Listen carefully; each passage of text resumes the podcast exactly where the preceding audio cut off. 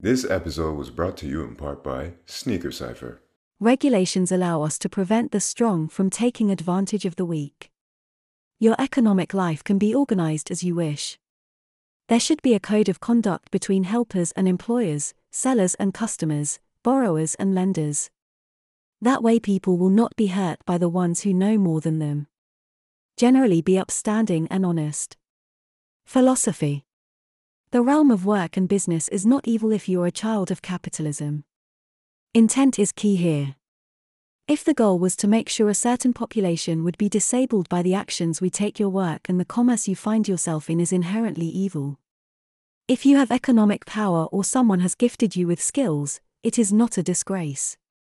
It will only be a disgrace if the other person who was not in the same position or did not have anything to balance out the scales. Practicing the ethics. Commerce is in a relationship with both honesty and disclosure of relevant information. High ticket items or unreasonably low prices can be voided by the one who is incurring the damages. Deceptive practices should be banned because they serve no right in the long term. Do they? Respecting the law of the land when disputes need to be resolved is a conscious action. Practicing moral leadership should not be ignored as we internalize the business mechanics. Do good things that serve G asterisk D and community. Do not do bad things that serve to feed your demons.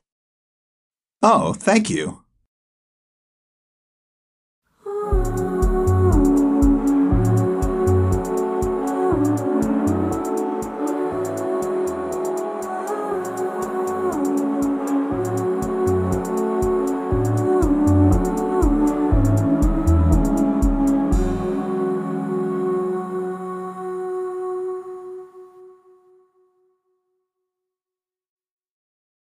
Keep that same energy, and as my good friend would say, remain unstoppable. Be well, y'all. Hey, are we done? No? Oh, okay.